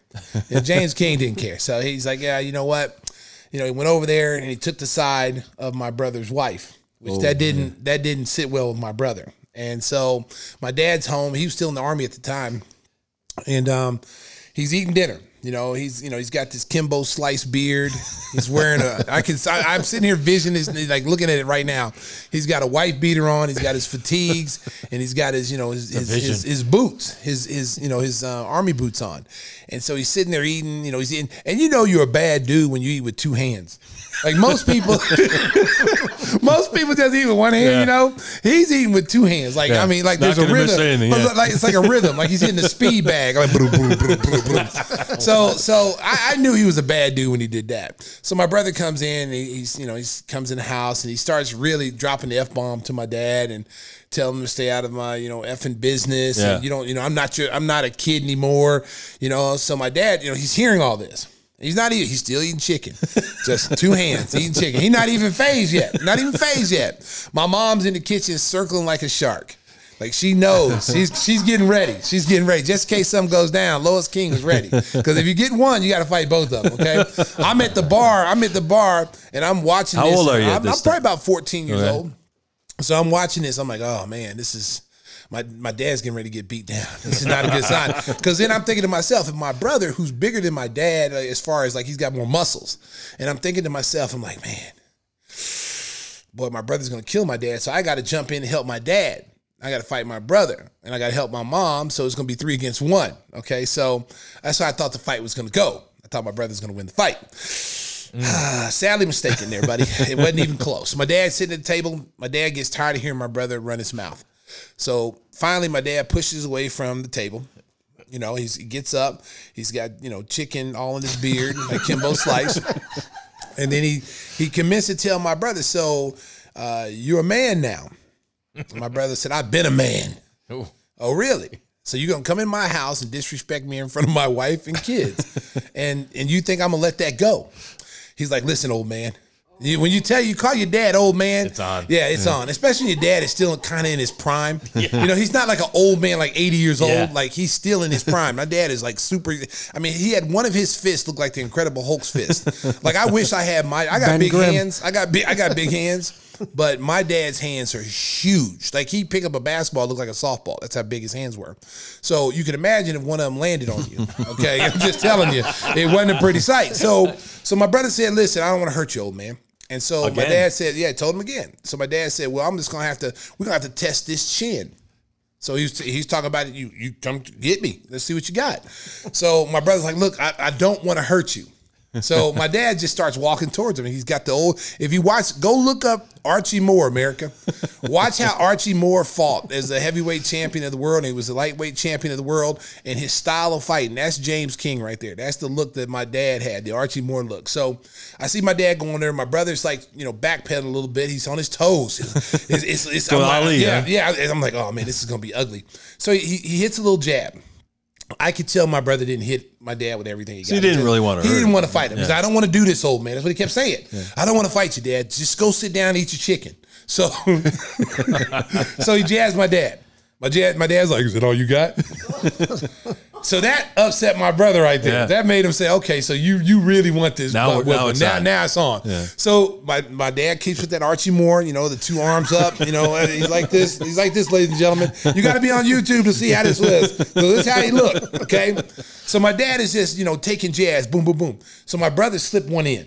He got him like on the eye, and it kind of grazed him. And my dad didn't even flinch. You know, I mean, I I flinched for him. I was like, ooh, ooh, ooh, because it, it, did hit pretty hard. Yeah. My dad didn't even flinch. My dad backed him up. Now, now understand it's a small dynamics. There's not a lot of room in the in the house. Okay, the King household at the time. Okay, so my dad got him up against the wall where the door was. So there's only one way in and one way out. So my dad got him up against the door, and he, he commenced to break down and hit him with a body shot. Blow! Hit him in the like hit him in the kidney and he literally broke right then and there. You can oh, see no. his you can see his soul leaving his body, drifting. You know, it was just it was drifting away. It was yeah. just it was drifting away, and I, you could hear it when he go. and so once my dad hit him with the right, he came back up with the left hook Ooh. with one of those big freaking paws. Connects, boom, and my brother's like, whoosh, and like knocked the taste out of his mouth. You can just see it flying, you know. So he he, li- he he he literally gets knocked out and he's laying up against the door and he just slides down, you know, so his back's against the wall. So that's the end of it. No, that's not the end of it. Because just like in WWE, there's a tag team partner, okay? And Lois King was a tag team partner. Oh. Two fingers. She came, hey, she came in, and I'm like, this is when this is what she did. So she's over there. She picks up a, a porcelain uh, Lladró um, thing, you know, and she walked over there, and I'm like, I'm sitting over there like, no, mom, no, no, no. Don't you ever raise your hand to your father again. I brought you in this world and I will take you out and hit him in the head with this porcelain thing and busted his head open. And so then, so then that blood's everywhere. I'm like, I'm like, oh my god, I'm, I'm like, oh, you know, I'm over there just just scarred for life. Yeah, my so brother's then, dead. so then my, my dad goes, All right, it's time for you to go. And he grabs him, grabs him by the ankle, opens the door, and he pulls him out like a caveman. Just pulls him out through the and then slings him in the yard like a bag of wheat. Oh and so my brother was in the yard for like a good 40 minutes. 40 minutes in the yard, shaking. I thought he was dead. I was like, should we call 911? Get in your room, boy. I'm like, oh, shit. Was Hey, his wife okay. with him at the time? Huh? Was his wife? No, with no, she was. He came Okay. over on his own. Because that'd be so- nasty if she's standing there watching. yeah, well, you know what? She would have sided with my dad, so she might she might have also got a little cheap shot in there too. She might have kicked him when he was down because that's how it all started. So you know, so at that point, I was it was like scared straight. I never Oh, yeah. I never said I would ever raise my hand at my dad. I don't care how what kind of superpowers I got. And there was there was there was a, there was a moment that Uh-huh. I I almost like had that moment where I had to challenge my dad. So quick story. So I'm, I'm choosing between University of Maryland and Oklahoma. My parents wanted me to go to Maryland. They hated Oklahoma. They hated Billy Tubbs, and so I kind of chased a girl to Oklahoma. She she That happens. Yeah. yeah, we were supposed to go to Maryland together. She changed her mind like three days before national signing Day and said she wanted to go to Oklahoma. She hit me with the tears. It got me. Mm-hmm. So I had to call Billy Tubbs up, say I was coming to Oklahoma. They didn't even have a scholarship. They, they took it from somebody. They- yeah, they did. They took someone's scholarship. I know whose scholarship it is. Hey, listen, I'm sorry. Yeah. You know, I, I, it wasn't my fault. Okay. Yeah, anyway, all's fair in recruiting. yeah. So so I go in the house. I got to tell my parents. So here we go. So my dad's sitting at the table. You know, anytime my dad's sitting at the table is not a good idea to break any kind of bad news or if you're in trouble.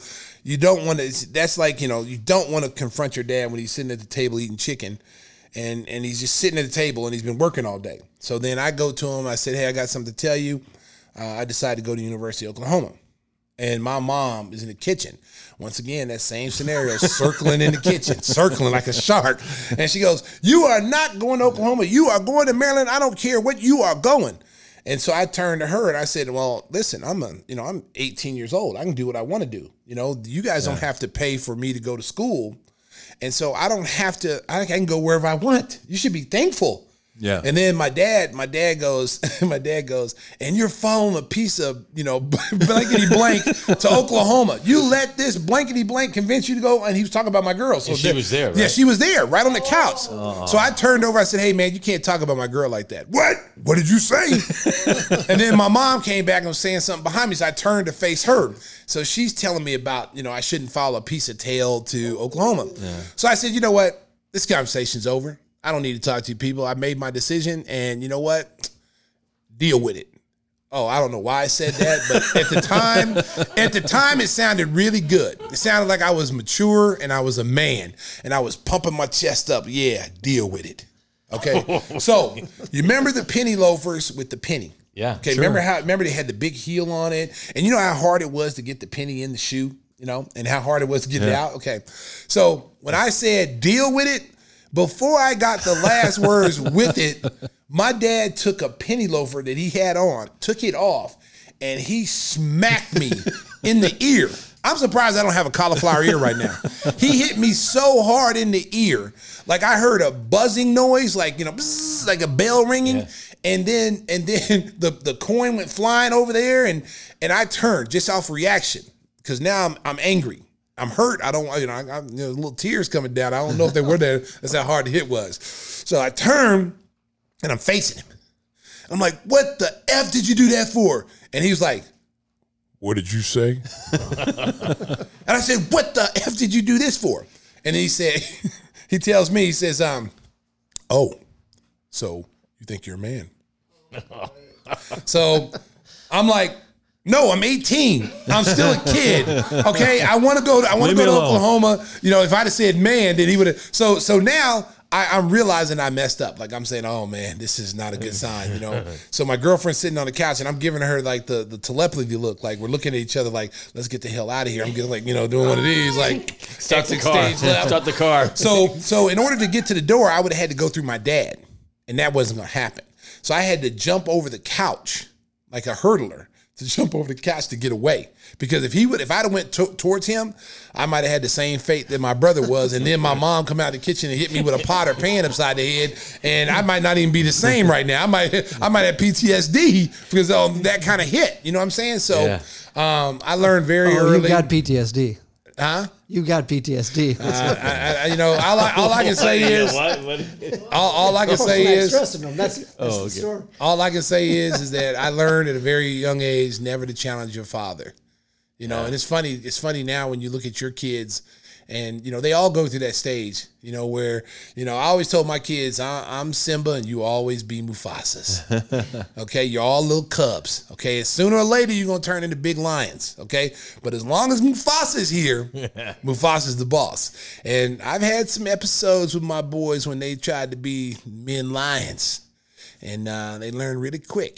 Mufasa, I might be old, but I ain't cold. Okay. Should, should we let Whispers tell a story? Yeah, If- Whispers. If we Whispers. do, Let's go, we have to give We the, have uh, to. the uh, the warning that this is only suitable Yes. for mature audiences. All right, Whispers. Go Get ahead. whispers. Well, well, we were talking about this the other day, but uh, I, I had the same note, notebook Stacy had. Uh, when I saw my big brother get dropped by my dad with a backhand after calling him a effing a hole, I said, "Geez, keep notes on that. Don't ever do that in the future." so uh, a couple years later, somehow I got the muster up, and after trashing one of his cars, uh, his car collector, and uh, I was paying him back some coin, and uh, I was peeling off some twenties tossed him an extra 20 and said, take that and get a get yourself a cheap piece of ass. and uh, How old were you at the time? I was uh, 19. Next thing you know, I was throttled up against the wall in a choke grip, Yes. getting pushed up the wall. You got him with the Darth Vader grip. what what possessed you to say that? Yeah. What? are you I mean, it's your father. Yeah. What? Well, I had a couple of friends there thought I had some bigger balls than, than I was entitled to, and next thing you know, Oh my uh, God! but same deal. Uh, he was uh, Mufasa, and I learned that lesson uh, fairly quick. And, and what made him stop choking you? Did your mom intervene or what? Uh, I think he realized I c- couldn't breathe and was turning purple. That death was imminent. and a couple of my friends saying, um, "I think you're killing him Yeah. right now." So, Wow. Oh my but God. um, yeah, it was a good lesson. Stinger, you want to tell your happy story? or no, should we move I- on? no, we got to move on. We're All right. silence and rage. yeah. and- You know what? We're 30 going to years lighten of things abuse. up a little bit. Thirty years of abuse for John. 30, 30 No, I knew. I ser- I saw it. no way. He, he wants to tell the story. no, I Yeah, don't. yeah, There's no yeah, story to tell. Come on, it'd be because- good therapy for you. No, I- Yeah, I've had sit the on the therapy. couch. Let it out, let it out. Let it all out. No, no, We're not judging here. No, we're not judging here, John. we have some major tissues. dysfunction. Okay, so we're we're just gonna leave it at that. And uh, no, my dad challenged everybody, so there was no, no, no way. You say it's like a hurricane. It just He destroyed everything in his rage. path. Yeah, police officers. Yeah, You Wow. name it. Yeah, he was a rebel. And you know, you know what's really surprising? He was You a know, rebel. What's really surprising about John's story is Yeah. because John may not be too far from his dad's like the temper. Because John comes off as a nice guy. Mm. I am a and nice John guy. John will be John will like you know like as long as you treat John the right way, there's no problem. But if you cross John Walsh, it is on. Yeah. You've never experienced that personally. Oh have you? no, John never attacked Yeah. me. Yeah, no, John, me and John are boys. Okay, but I've seen the wrath of John Walsh on other people. Okay, because we've had the same the same people he had problems with, I had problems with. So so so we both, you know, and but John is like John's this mild mannered guy. He's like he's funny. He comes in, lights the mood, you know, tells you what you're gonna do. Here's what we're gonna do on the show today. Boom, boom, boom, boom. But then if somebody crosses John Walsh, it could be it could be ugly. So, you, so you're saying he's kind of like the Incredible Hulk. You don't want to see him. Yeah, angry. you don't want to see him angry. It takes a lot to get him mad, but he's very Mild-mannered, yeah, Bruce he's Banner. very similar to me. yeah. Where it takes me, it takes a lot for me to get mad. Yeah. But once I get mad, I might. I'm one of these people. Like if I'm fighting you and, Yeah. and I'm you're unconscious, I may still keep beating you because I'm so mad. Yeah. And I don't even know. I don't even know that you're unconscious. I'm just still assuming that we're fighting. I'm just gonna beat you. And matter of fact, you might even be into the pavement. They're like, Stacy, Stacy, get off of him. He's dead. I don't care. I told you not to mess with me. I told you. Leave me alone. TJ would be proud right now. Yeah. See, TJ Dillashaw would be proud of me. Who would have thought that What have about you, therapy Mark? on Give Me the Hot Sauce? Yeah, I never tried to challenge my dad. The only story I remember was, you, you know, we'd have these big family get-togethers. Both my mom and dad were from huge families, and there was a lot of alcohol being consumed. And my dad ran track in high school, and he always used to brag about how fast he was. You know, you, when your, da- your dad is older, you think "Eh, he's not that fast. Yeah. So he wanted to challenge me to a race. You know, three doors down. He, he was like, uh, he says, well, I, I can beat you, a hundred meter champion in high school, and all this. I, I was probably about 12 or something like that. So he, you know, he's he's about 40 and, and he still thought he could run pretty fast. So so you know, everybody lines up and uh, you know, somebody says go and, and he gets off to a good start and he's doing okay and, and you know, after about 20 yards, it just went right past him and won the race. Oh. And the bad thing Waving was, at him. you know, he had had a big meal and a lot of beer, and I thought he was going to have a heart attack and die right on the spot because he was in no condition to run 100 yards at But- any speed. So but that- Mark, did he spill the beer in that race? no, he wasn't carrying the beer. while he was that can slow you down. Hey, that's the Milwaukee way. You never lose a That's drop of also beer. the- You can lose a race, but you cannot lose any beer. That's the Kelly way too. Well, after this therapy session, I think we're going to lighten it up. We got a friend of the show in the on deck circle. A guy we call the Warrior. That's next. Warrior. Give me the hot sauce. Come, on, Come boy. on Hey. True therapy session. regulators. Regulate any stealing of his property. We're damn good, too. But you can't be any geek off the street. Gotta be handy with the steel, if you know what I mean. Earn your keep. Bringing something different to episode 31 of Give Me the Hot Sauce. That's some special introductory music for our next guest, a friend of the show, Howard Kinzel, better known as the Warrior. Stacy, how do you know our guy Howard? Me and the Warrior go back to our days at Sirius XM when I used to be on there at like five thirty in the morning with Frank Isola, and I started with Frank Isola. And so Warrior was one of our, our all like our all time favorite call in guests. Okay. Okay. So I always loved talking to him. But but Frank Isola, Frank Isola, something went south between the Warrior and Frank Isola that that you know I don't know I don't know exactly what happened. All I know is Warrior was banned Oh, on no. every Sirius That ain't right. XM platform. Wow, that's cold. What happened, Warrior? Tell us that story. Well, here's the deal, man. You want to play? You want to play the bear? Then don't get mad when the bear bites you back, you know. And uh, look, I love Stacy. I didn't like the way they treated them. You know, so what? I, you know, I'm banned. You know, I'm banned in more places in the Bible, hated more places than Jesus. But I got a platform. You can, you can mute me, but you can never silence me. I love the sport, and I'm going to bring it strong, and I'm not going to back down from anybody. One of the most knowledgeable fans as far as basketball and sports. He's a big MMA guy. He used to send videos to Frank. He told Frank Frank he was gonna he was gonna beat him down and beat him like a pretzel. and he'd send these these these videos of him actually hitting the heavy bag, doing taekwondo moves and stuff. It's like Stinger. Yeah, no, no, this was this is way no, this was legit. No, no, no, no this was legit. legit. And and Frank Isola. Frank Isola, when he saw the video, I was laughing. I'd be laughing. I'm like, man, you better leave the warrior alone, boy. You better have to get security to take you to your car. And then they then he thought he took it seriously. Then they banned him, you know, because they, they felt like he was threatening him or whatever. And then they tried to they tried to get him off Twitter. You know, I mean, he I love the guests who are interactive. You know, Yeah. interactive. He was very interactive. I always thought that he had a point.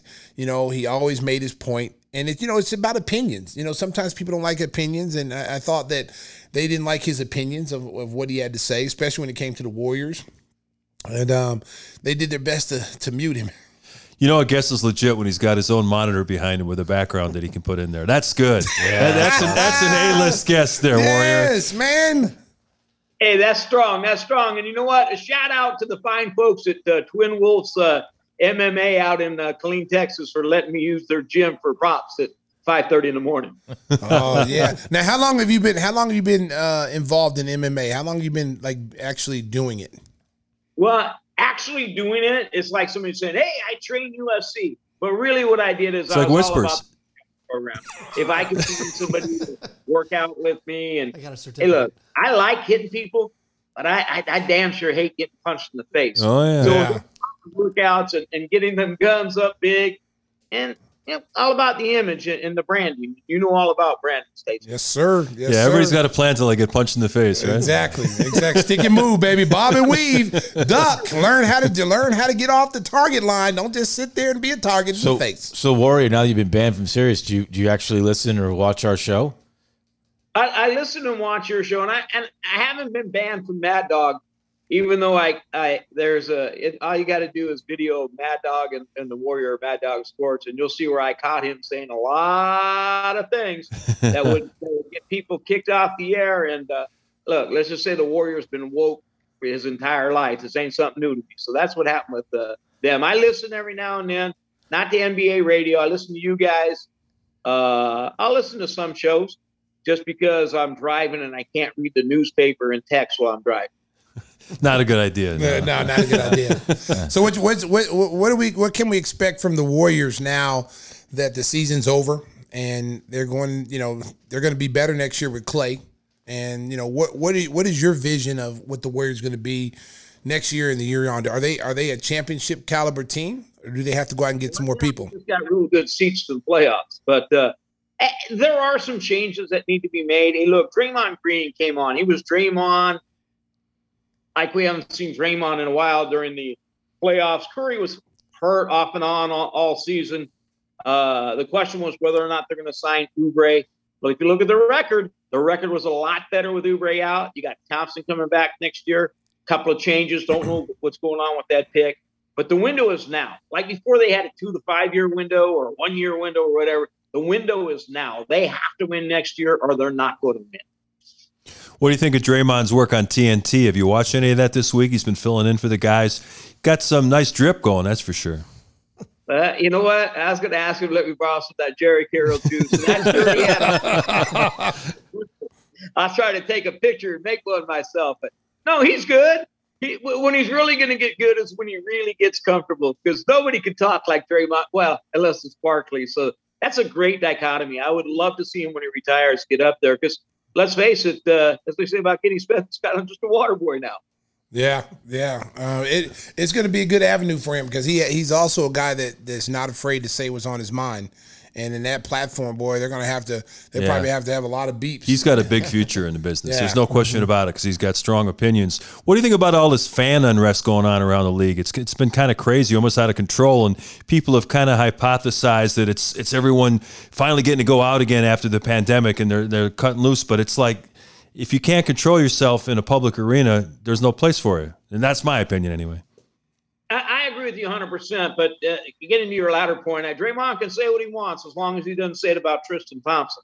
But uh, no, if you look at, uh, at what's been going on, I mean, uh, Stephen A. Smith tried to uh, tie it to the, the George Floyd, dis- but what those two morons in uh, in in Boston and, and New York, those Mhm. guys probably never looked at a TV, uh, uh, the news in their life. They're just idiots.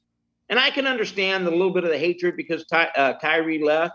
But what's going on now? A, a ban from life isn't going to cut it. Those those guys, we need to talk about some serious jail time. Can't be running on the court. You can't be.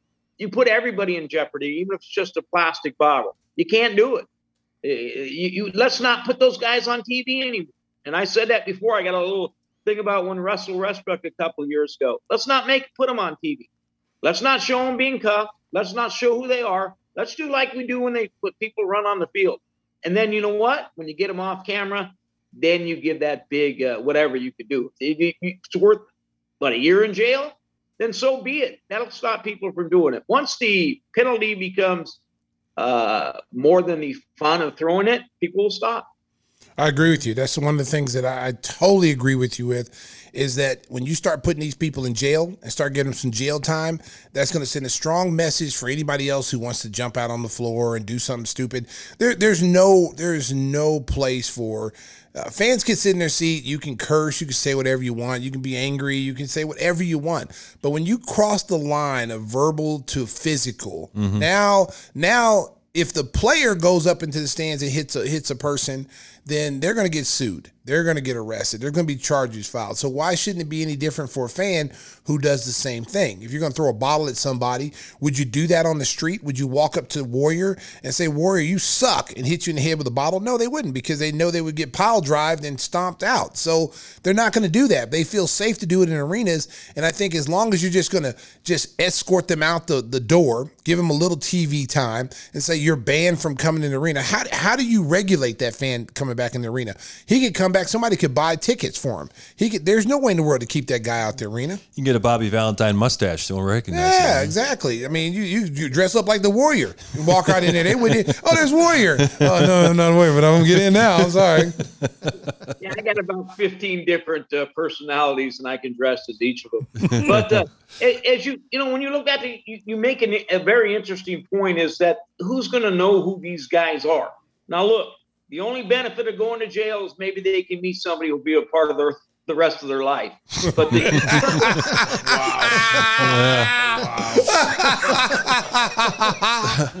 Uh, and Warrior said with a straight face. he didn't even laugh. No, it it, it, it, it can't be condoned. It, it, it can't happen.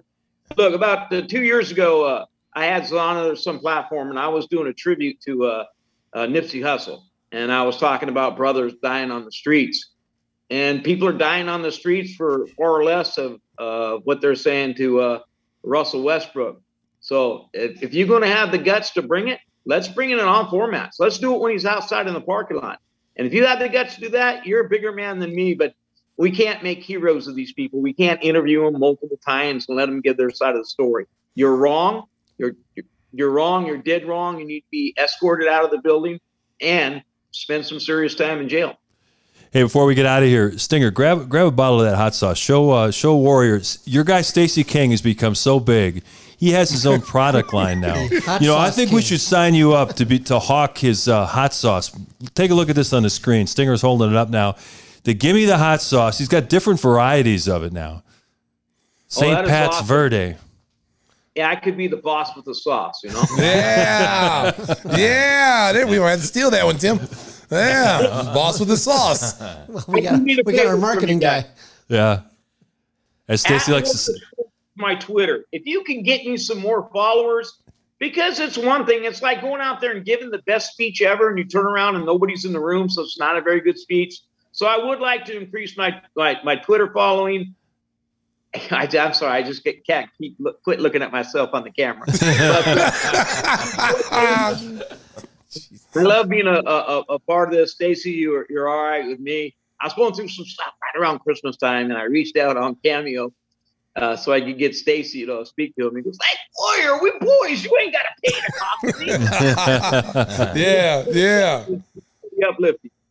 Well, we always enjoyed the fan of the show program. Warrior, it was great having you on today. Be well and uh, make sure that you keep those people honest out there, all right?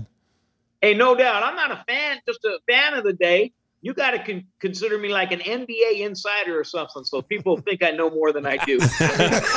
We, we've all been trying that game for a long time. Yeah. yeah, yeah. We don't, we don't have you as our we don't have you as our insider, NBA insider, our special insider. That is our buddy, the Warrior. Thank you so much for joining us. We also want to thank TJ Dillashaw as he gets ready for his bout coming up next month. This has been episode 31 of Gimme the Hot Sauce for Stacy, Stinger, Timmy Whispers, Southside Susie, and their crew. Thank you so much. We'll be coming at you again next week. Stacy. Uh, What's the tagline? Oh, drive home safely, Chicago. Beep beep. I forgot it there for a second. Take Two. I was gonna fill It in. might be the Modelo, baby. Give me the hot sauce. What y'all put in this Modelo, baby? I, I had a brain freeze. I'm like, It wasn't Prevagen.